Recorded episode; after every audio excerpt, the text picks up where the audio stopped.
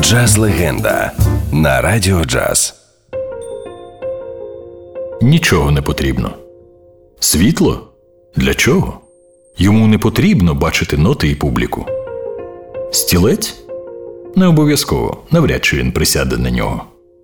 Ні, ні, нічого не потрібно. Тільки рояль, він і музика, яка може народжуватися безкінечною імпровізацією, та існує тільки в його уяві. Він уявляє себе зовсім крихітним. Поруч із мамою у Пенсільванії вони лежать на килимі біля програвача, і мама вчить його слухати музику і слідкувати лише за одним фаготом у симфонічному оркестрі. Він уявляє себе трирічним хлопчиком, який вже має педагога. Він бачить свій перший концерт у шестирічному віці, де грає Баха, Моцарта, Бетховена, Сен-Санса і власні твори. А ось тут він імпровізує на тему джазових стандартів і класики і, не вагаючись, відмовляє найкрутішому педагогу того часу Наді Бурже з Парижа заради групи Арта Блейкі з Нью-Йорка. А ось тут він грає голосно і натхненно чистим звуком, щоб знову і знову довести, що акустичний джаз це його релігія, і жодні електричні інструменти не стануть йому до душі, навіть коли про це просить Майлз Девіс.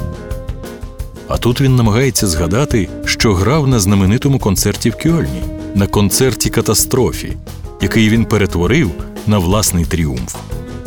Перед концертом він не спав 28 годин. Ще й на додачу йому доставили пошкоджений рояль, який видавав у низькому та середньому регістрі дратівливий залізний звук. Але він зіграв, і це стало джазовою сенсацією. Він згадує оркестри, квартети і зупиняється на тріо, в якому знову і знову грає знамениті джазові стандарти. На запитання колег чому він цілком серйозно розповідає про приборкання свого его. А от перед його поглядом міста, і тепер їхніми іменами названі його концертні альбоми. А ось перед ним безліч спокус у вигляді різних інструментів, і він ніби шукає звук і новий ритм.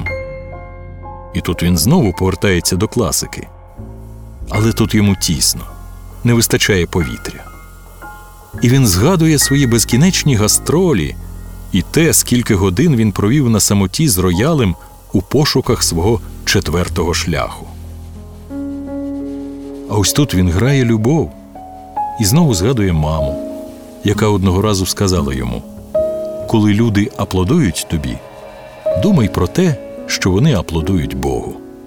У дитинстві його називали Вундеркіндом. У джазових енциклопедіях його називають геніальним композитором та імпровізатором. А ми називаємо його легендарний Кіт Джаред.